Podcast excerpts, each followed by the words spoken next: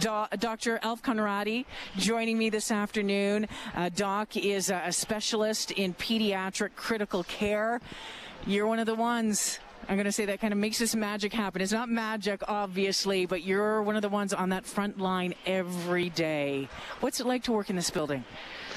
Well, I gotta say, the uh, just walking here to have this interview conducted and to see Maverick, that that says it all. Just the smile that that put on my face, and to know that uh, the expertise that we have here at the Stollery really helped Maverick and his family survive an extraordinary event. Um, that says it all. Well, when I when you saw him, you said I have to give you a hug, and I saw you give him a big hug. I mean, that's you remember these kids. No question. The um, listen, the the. Uh, First of all, I got to say to all of your audience, thank you mm-hmm. for listening today because um, the impact that all of you have on the work that we do uh, I cannot overstate how important this is. Um, um, Jalen, as you said, I work in the pediatric intensive care, and this is where the sickest of the sick kids come. I've been doing this for 30 years, and so I've um, witnessed um, the mavericks uh, of the uh, uh, you know of the world, and there are more and more mavericks that mm-hmm. are coming out of the Stollery because the expertise that has been concentrated here and the skill set has become so extraordinary that you ask me how do I feel coming to work here mm-hmm. uh, each and every day. Um, it's a it's with a real sense of pride and also a sense of uh, trust that if my grandchild ever needs the um, mm-hmm. health of some kind, that the best of the best sits uh, sits in this building oh, and yeah. throughout our network. You know, Dr. Conradi, my uh, my grandson, three years old, was rushed here a couple of months ago, and he's yeah. fine. But it was that 24 hours of sheer terror yeah. when you're not sure what's going on, and two months on, it still makes me emotional. Yeah. Um, but I knew when the ambulance was rushing him over here, I thought to myself, nope, there's a reason why we raise money every year for this. There's yeah. a reason. And we hear it and we know. And I'm like, he's going to be okay because he's going to be in good care.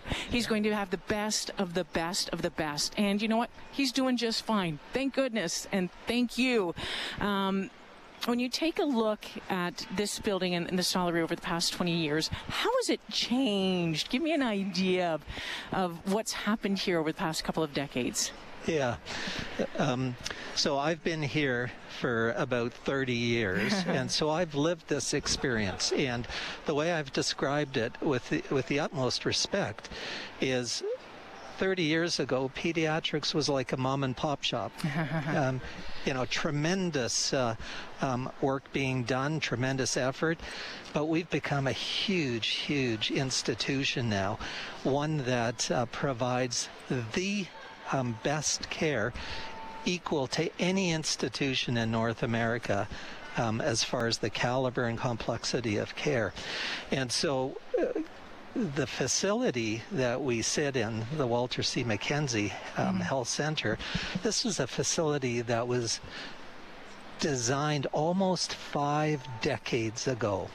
At the time that this was designed, the concept of congenital heart surgery, the concept of solid organ transplant, heart, liver, lung, small bowel, kidney transplants, um, the idea of an artificial heart program even pediatric intensive care where I work, they did not exist.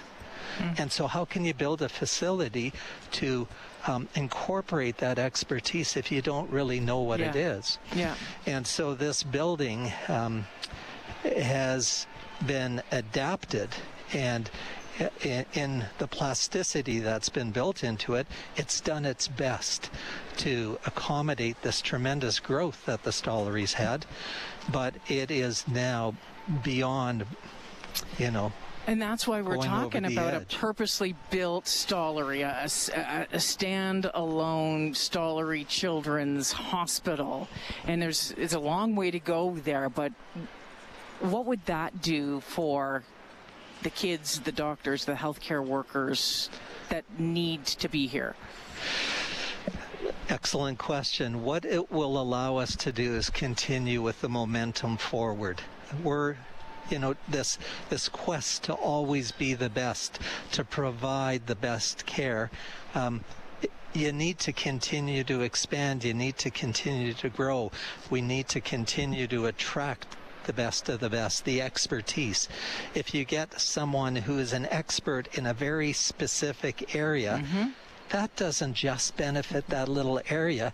In fact, it benefits broadly the whole population of children. And so we need to grow to continue to attract that expertise. We need to grow to continue to be able to accommodate these extraordinarily complex programs who knows what's going to be the programs, the new programs 20 to 30 years from now. We need to have a facility that can incorporate that into it. Population growth. The population of Alberta now is about two and a half times what it was yeah. when this building was first envisioned. And the expectation is that it's go- the population's going to grow another 50% in the next 20, 24 years if there's one thing we learned from the pandemic, as well as the most recent viral surge for children, mm-hmm. is there's no give in the system. And so developing a dedicated children's hospital that is built for the developmental stages of children, child friendly, yeah. family friendly. Mm-hmm. Pediatrics is a uh, family centered program. It's not you're not dealing with just the patient it's the whole family. And you need to make space for that. You need to incorporate research virtual care you need to be able to find tools so that you can interact with this large network of care where we reach out to all the other centers throughout our catchment area to work synergistically mm-hmm. with them. That all takes space, it takes programmatic expertise. And so a new children's hospital will embed all of that into it, including research, including education, and that's how you move forward mm. over the next 40, 50 yeah. years. You need that. Uh, one more question before I let you go. What was it for you that made you decide to work in pediatrics and pediatric critical care? um, my father was a pediatrician, was he? and he uh, um, his passion for children and uh, this idea that um, uh, kids will always keep you young at heart um, rang true. And so I'm fortunate in that I've been able to follow in his footsteps, and my son Nicholas is now following in my footsteps. So, wow, wow, what a legacy! Yeah. What a legacy, uh, Dr. Conradi. Thank you for joining me this afternoon. Thank you for sharing, um, you know, your thoughts and even just talking about Maverick, but the thought too about that, um, you know, that standalone, that that Thank that you. Stollery Children's Hospital that we're dreaming of 10 years down the road. Thank you so yeah. much. Thank you.